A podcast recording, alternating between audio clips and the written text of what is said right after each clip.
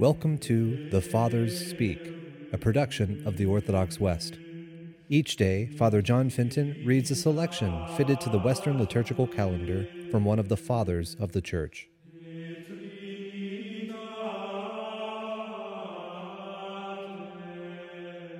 On this feast of Saint Mary Magdalene, let us listen to a portion of a homily by our Father among the Saints, Augustine. You have listened attentively while the Gospel was being read, and the story told has been put before the eyes of your heart. You have seen, not with the body, but with the mind, the Lord Jesus reclining at table in the house of the Pharisee, and not scorning his invitation. You have also seen a woman famous in that city, or at any rate of ill fame, who was a sinner, forcing her way uninvited into the feast, where her physician was reclining at table, and with pious shamelessness seeking for health.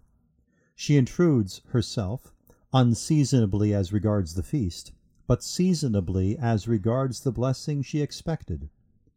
For she knew under how great a malady she was suffering, and she was aware that he was to whom she had to come to be healed. So she approached, not to the head of the Lord, but to his feet and she, who had long walked in evil ways, sought the footprints of him who cannot err. First she shed heartfelt tears, and washed the feet of the Lord with the dutifulness of confession, wiped them with her hair, and kissed and anointed them. She spoke by her silence. She uttered no words, but she showed forth her devotion.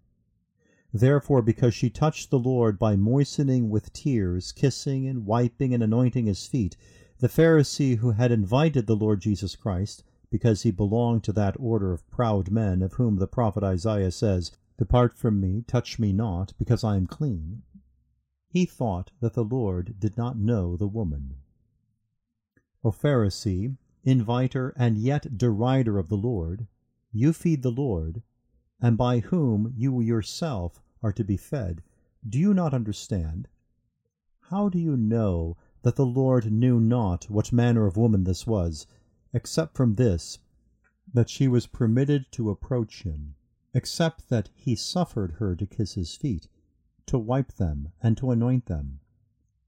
Should an unclean woman have been allowed to do so to spotless feet? So then, had such a woman approached the feet of this Pharisee, he would have said what Isaiah says, Depart from me, touch me not, for I am clean.